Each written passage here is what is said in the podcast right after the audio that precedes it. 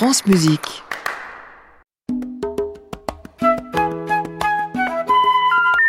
Ne quittez pas, nous allons prendre votre appel. Vous aimez Mozart C'est lequel? Le dernier. Faut dire que j'ai pas de peau avec la musique. T'en fais aussi? Moi, plutôt crevé. Vous croyez pas que c'est un peu réservé à une certaine élite? France Musique, La 4 saisons n'est pas qu'une pizza. Saskia Deville. En 1914, Marcel Duchamp présentait un simple urinoir sur le titre de Fontaine et de manière anonyme au Salon des indépendants de New York. Le jury décontenancé décida de ne pas récompenser cet objet. Eh bien, figurez-vous que trois ans plus tôt, Maurice Ravel vivait une aventure similaire avec une série de valses. Ces valses nobles et sentimentales, lors d'un concert organisé par le Cercle de la Société musicale indépendante, ces valses furent proposées au public sans le nom de leur auteur, une manière, comme ce fut le cas de la fontaine de Duchamp, d'observer les réactions spontanées du public et des critiques sans qu'ils soient influencés par la notoriété du créateur. Ravel eut la désagréable surprise de constater que ses plus zélés défenseurs méprisaient sa musique quand elle n'était pas signée. Heureusement pour nous, ces valses ont traversé le temps. Voici l'une d'entre elles sous les doigts de Martha Argerich.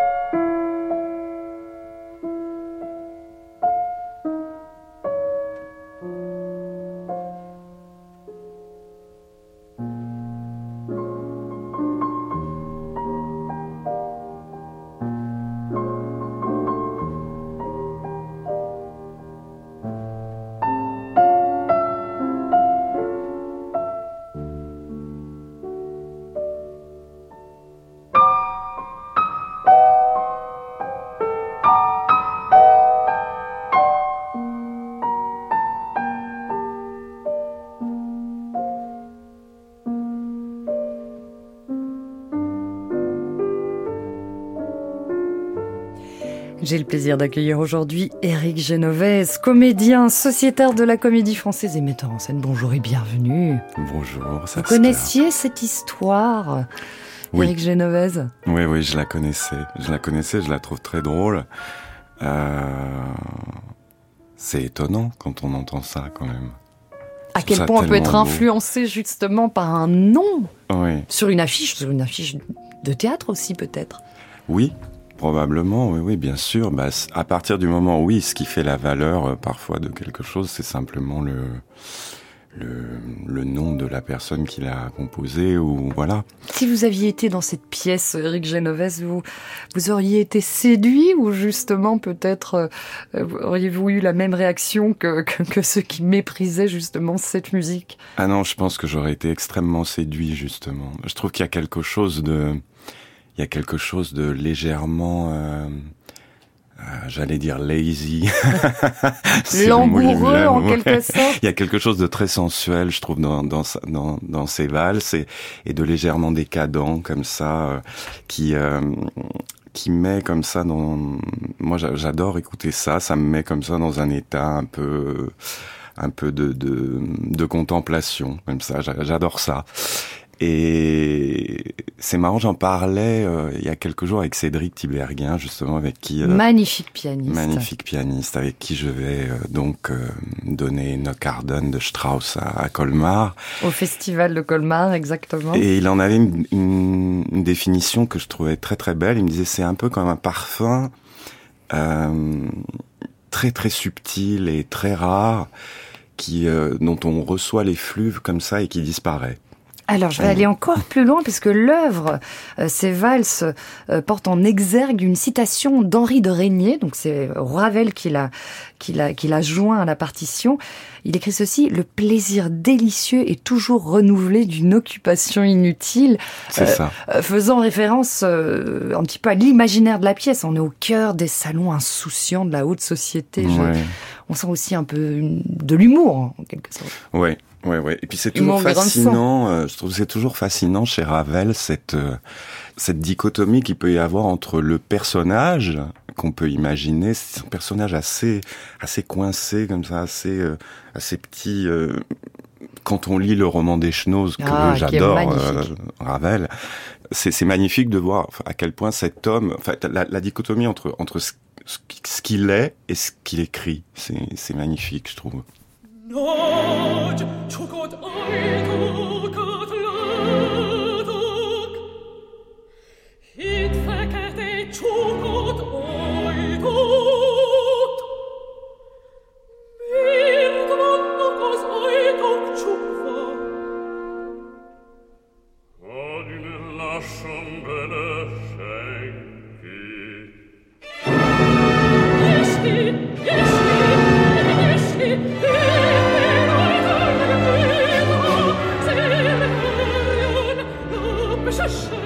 Ihr Blick ist ramieren hier, ja.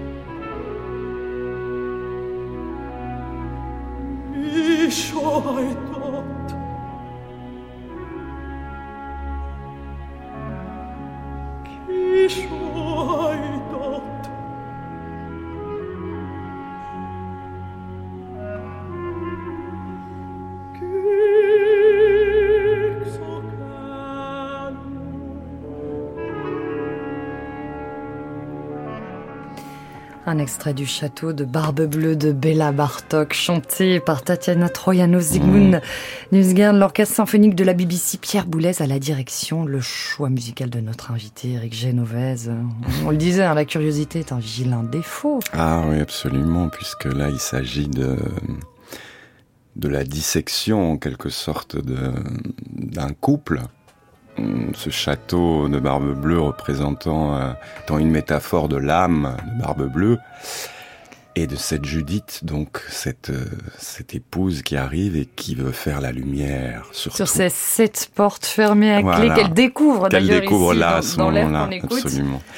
Et, et qui mène euh, inévitablement à une ruine totale, puisque euh, un petit peu en quelque sorte la la morale de l'histoire, c'est que à vouloir tout découvrir de l'autre, euh, eh bien on tue tout. Voilà. Ça me fait penser à un, texte de Lao Tse qui dit manque de foi appelle manque de foi. Je pense souvent à ça. Euh, et Bon, et là, je suis, euh, tout à fait bouleversé par ce- cet opéra que j'écoute extrêmement souvent. Comment l'avez-vous découvert? Alors, je l'ai découvert. J'ai vu une version de concert euh, dirigée par Boulez, justement. Et, et je, je connaissais déjà, euh, comme ça, parce qu'il y a des passages qu'on connaît. Euh, et j'ai été très bouleversé et j'ai une passion particulière pour Tatiana Troyanos. J'ai découvert l'autre jour en écoutant justement votre émission avec Jeanne Balibar qu'elle partageait avec moi cette euh, Cette passion, pour cet interprète. pour cet interprète qui je trouve a une voix tellement habitée, tellement qui vient de tellement loin.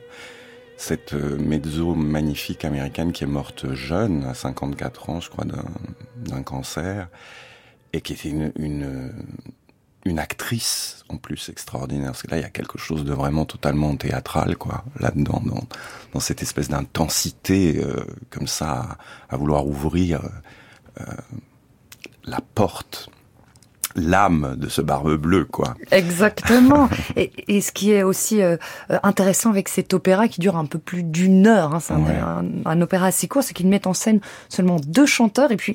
Un narrateur Oui, absolument. dans le prologue. Peut-être je, pense, je pense à vous en tant que comédien qui Ouais. faites si souvent. Il- Il qui- en est qui- question qui- que je qui le fasse un jour. souvent euh, euh, ces rôles de récitant justement dans, dans des projets dont on va parler. Ça, ça vous intéresserait justement de... Bah c'est assez D'ouvrir court, mais le texte est sublime. La, la, la seule question qui se pose, c'est le faire en français ou en Effectivement, hongrois. c'est un, c'est- un opéra, l'unique opéra de Bartok en langue, enfin, et en langue hon- hongroise. Ouais, ouais. Mais ça, ça se, la question se pose parce que, d'ailleurs, le, le texte est, est sublime puisqu'il parle justement, euh, il ouvre tout de suite la porte sur, sur euh, est-ce que le spectacle est à l'extérieur ou à l'intérieur? Et c'est exactement ça, quoi.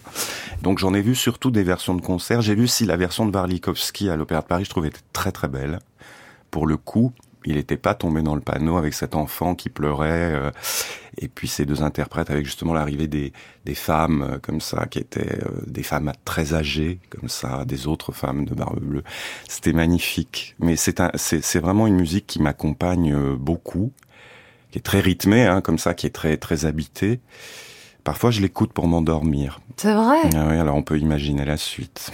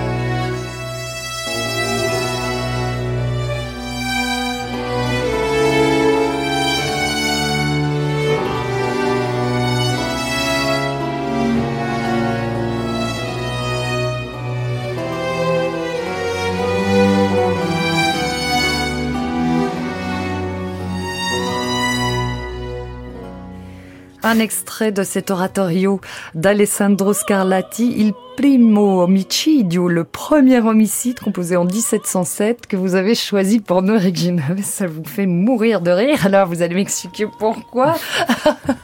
Non, en fait, ça m'émeut. Ça m'émeut beaucoup. C'est, un coup de cœur absolu. Euh, Quand j'ai entendu euh, cet oratorio pour la première fois, je, je sais pas, il y a une, une espèce de concentration euh, dans, dans cet oratorio entre le thème, la beauté de la musique, euh, la voix là qu'on entend de Dorothea Rushman, qui est absolument dans la déploration, euh, une des interprètes que je chéris euh, par-dessus tout, parce que c'est, je trouve qu'il y a quelque chose de la première mère. Alors racontez-nous l'histoire, justement. Alors le primo omicidio, c'est donc le, le- la tragédie, euh, notre tragédie en quelque sorte à tous. c'est le premier premier meurtre de l'humanité, donc Cain qui tue Abel. Et, et donc, euh, en fait, ça, ça raconte euh, ça. Voilà, donc il y y a quelques personnages, Adam, Ève. Ève, ici, et là, c'est Ève, justement, donc euh, la mère qui déplore justement le, le meurtre, euh, la mort d'un de ses fils et le péché de l'autre Et qui ne parvient pas et à qui ne sécher parvient sa pas à sécher ses larmes ni à choisir entre les deux. Et c'est absolument bouleversant, euh, voilà, parce que je pense que chez, euh, chez peut-être chez tout être, euh, je ne sais pas, en tout cas chez moi, là, il y a toujours une, une petite question comme ça euh, de, de- sur l'humanité qui est pourquoi, pourquoi à un moment ce il y a peut-être un enfant qui se pose une question derrière. Pourquoi, pourquoi à un moment donné le frère tue le frère? Pourquoi la guerre? Pourquoi, pourquoi toujours euh, Voilà. Pourquoi on en, on en arrive là tout le temps? Et puis sur le sacré aussi, c'est aussi une musique, euh, musique sacrée. J'en, écoute beaucoup. Et celui-ci revient, euh, voilà, il revient. C'est, une sorte de rareté comme ça. euh, c'est Jacobs qui a trouvé ça, René Jacobs. René Jacobs, ici, qui dirigeait l'Académie de musique ancienne de Berlin. Oui, ça a été récemment aussi euh, euh, dirigé par Philippe Jarouski. C'était Sandrine Pio qui chantait Ève. Euh, mais c'est, je trouve que cette, cette- ce- cet oratorio est bouleversant de, de bout en bout. Tiens, auriez-vous aimé être chanteur, Éric Genovese Bah, j'aurais bien aimé, oui. Je, je, je, j'avoue que je fais des rêves parfois assez étranges, une sorte de prolongement de moi comme ça. J'entends une voix. Euh, alors c'est, c'est un peu un, un mélange entre le syndrome de l'imposteur et le, c'est-à-dire que tout à coup, je, je me mets sur une scène et je vois qu'il y a des gens qui m'écoutent et je me dis mais est-ce qu'ils se rendent compte que je ne suis pas chanteur? Ou est-ce que mais en tout cas je sens sortir de moi des aigus que je n'ai pas c'est comme un prolongement. Alors cette voix je peux l'entendre. Évidemment je l'ai pas. J'ai une voix tellement grave. Moi j'ai pas du tout d'aigus donc j'entends quelque chose comme ça qui qui pousse au-delà qui, qui projette très loin qui est beaucoup plus grand que moi. Euh, voilà, ce serait un peu ma, ma vision de du chanteur que je serais. Alors je pense que je le fais d'une autre manière. Absolument, être sur scène, porter, donner de la voix. Voilà, et puis euh, essayer de de- d'extraire de moi des choses euh, plus grandes que moi. Alors cette voix aiguë, Éric Genovese, c'est peut-être celle de Lucia Pop que vous avez choisi de nous Oh. faire entendre ici avec un air des Noces de Figaro de Mozart. L'Orchestre Philharmonique de Londres est dirigé par Georg Scholti.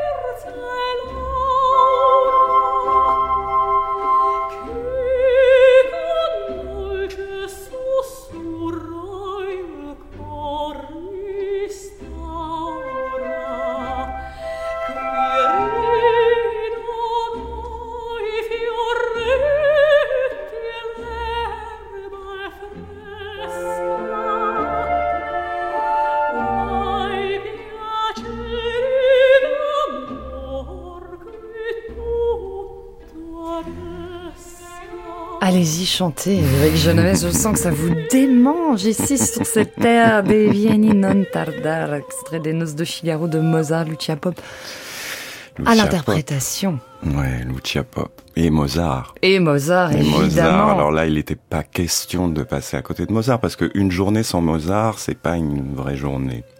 Et une folle journée d'ailleurs. Ouais. On peut le dire. Puisque le livre a été écrit euh, par Lorenzo da Ponte d'après la, la comédie de Beaumarchais, La folle journée ou le, ou le mariage de Figaro. Euh, cette histoire géniale aussi, ce valet Figaro et Suzanne, la femme de chambre, qui sont au service du comte et de la comtesse Almaviva, qui vont se marier. Et, et bien que le comte ait aboli le droit de cuissage, il est bien décidé à mettre la, la future jeune mariée dans son lit. Et donc, euh, c'est une histoire qui repose sur le quiproquo, la Ouais. ruse, dans le but de déjouer l'infidélité du comte. Oui, bah c'est du théâtre. Hein. C'est Ah vraiment oui. là pour le coup, il y a, il y a une, une sorte de, de... enfin, c'est le génie de, de, de Daponte et, et, et Mozart réunis. C'est, c'est quand même extraordinaire. hein. Cette trilogie, elle est, elle est sublime. Et, et là, ça fait partie des moments comme ça, un peu, un peu d'enchantement total, je dirais, euh, au sens où euh, Yankelevitch parle de, de l'ineffable Mmh. euh, et pas de l'indicible. Alors j'ai lu toute une chose sur ça dans un de ses textes qui est très beau d'ailleurs euh, dans la musique et il y a quelque chose comme ça de, de euh, oui qui, qui, qui, qui participe vraiment de l'enchantement. Et dans la voix de Lucia Pop il y a cette euh, il y a euh, cette cette vibration comme ça et puis cette cette limpidité cette simplicité. C'est une voix comme ça d'une clarté et d'une d'une, d'une, du- oui, d'une évidence comme ça. On, on a l'impression que ça sort comme ça, euh, alors que bon, on sait, le, on sait que c'est un travail absolument euh, monumental, gigantesque. Et elle, elle a été une interprète, euh, de Mozart, de Strauss, euh, quand même euh, tout à fait hors du commun. Et, et voilà, est morte beaucoup trop jeune, hélas. Euh, de Wagner aussi, euh, euh, voilà. Et, donc voilà, donc dans, dans, dans cette Suzanne, euh, il y, a, y a quelque chose comme ça parce que souvent c'est un rôle qui est distribué à des voix très légères et ce sont magnifiques dans la dans la dans la voix de Lucia Pop, c'est que c'est très rond, c'est charnel, c'est c'est ce qu'il faut à mon avis pour une Suzanne, puisqu'évidemment il s'agit quand même d'un caractère assez particulier. Là en l'occurrence en train de jouer la comédie euh, et euh, de faire une déclaration à Figaro. Euh, pendant que la comtesse mime donc l'air au comte, euh, qui est censé euh, donc euh, tomber euh, dans le panneau, mais en réalité, euh, voilà, donc c'est une, situation assez euh, assez compliquée. Euh, mais voilà, il y a chez, chez Lucia Pop, euh, ouais, cette, cette, cette espèce de clarté de timbre et de, de, de, de frémissement comme ça qui me, qui me, qui me bouleverse. Je, suis un grand amoureux des voix, alors évidemment. Euh, Évidemment, voilà. Et quand ça arrive à, à ce niveau-là, on se demande même euh, ce qu'on pourrait faire de plus, tellement c'est beau. On se dit, euh, à part, part la laisser chanter. Et à part l'écouter, Et écouter. nous aussi, nous pourrons nous délecter de votre timbre et de votre phrasé, Eric Genovès, puisque vous nous donnez rendez-vous le 7 juillet au Festival international de Colmar, qui est un festival qui se déroule en partenariat avec France Musique, on va quand même le dire, hein, Absolument. euh, pour ce mélodrame Enoch Arden de Richard Strauss, euh, pour lequel vous serez accompagné par euh, le pianiste Cédric Tiberghien. Autre rendez-vous au Festival de Beaune, cette fois le 15 juillet, dans un concert donné sous le signe de Fanny et Félix Mendelssohn, frères et sœurs, avec le Cercle de l'Harmonie dirigé par Jérémy Renvers. Vous serez le récitant du Songe d'une nuit d'été, version de concert. Ouais. On va mettre toutes les informations sur la page de l'émission, on s'en réjouit à l'avance. C'est un grand bonheur, oui, de, de, de participer à ces deux expériences. J'adore faire ça. Euh, être un instrument moi-même, tout à coup, ça c'est c'est extraordinaire. Et puis avec des beaux musiciens comme ça, c'est une grande chance. J'avoue hein. que vous êtes plutôt gâté. Ouais, je suis on ne va pas, on va pas ne pas le souligner. On va terminer cette émission avec la valse triste de Jean Sibelius par l'orchestre philharmonique d'Oslo, Maris Jansson, ce que vous avez choisi pour nous. Je vous remercie Eric d'être venu nous voir dans cette émission, c'était un plaisir. Et puis merci à toute l'équipe, Dimitri Scapolan, Maud Nourri, Julia Macarès et Bastien Varigo.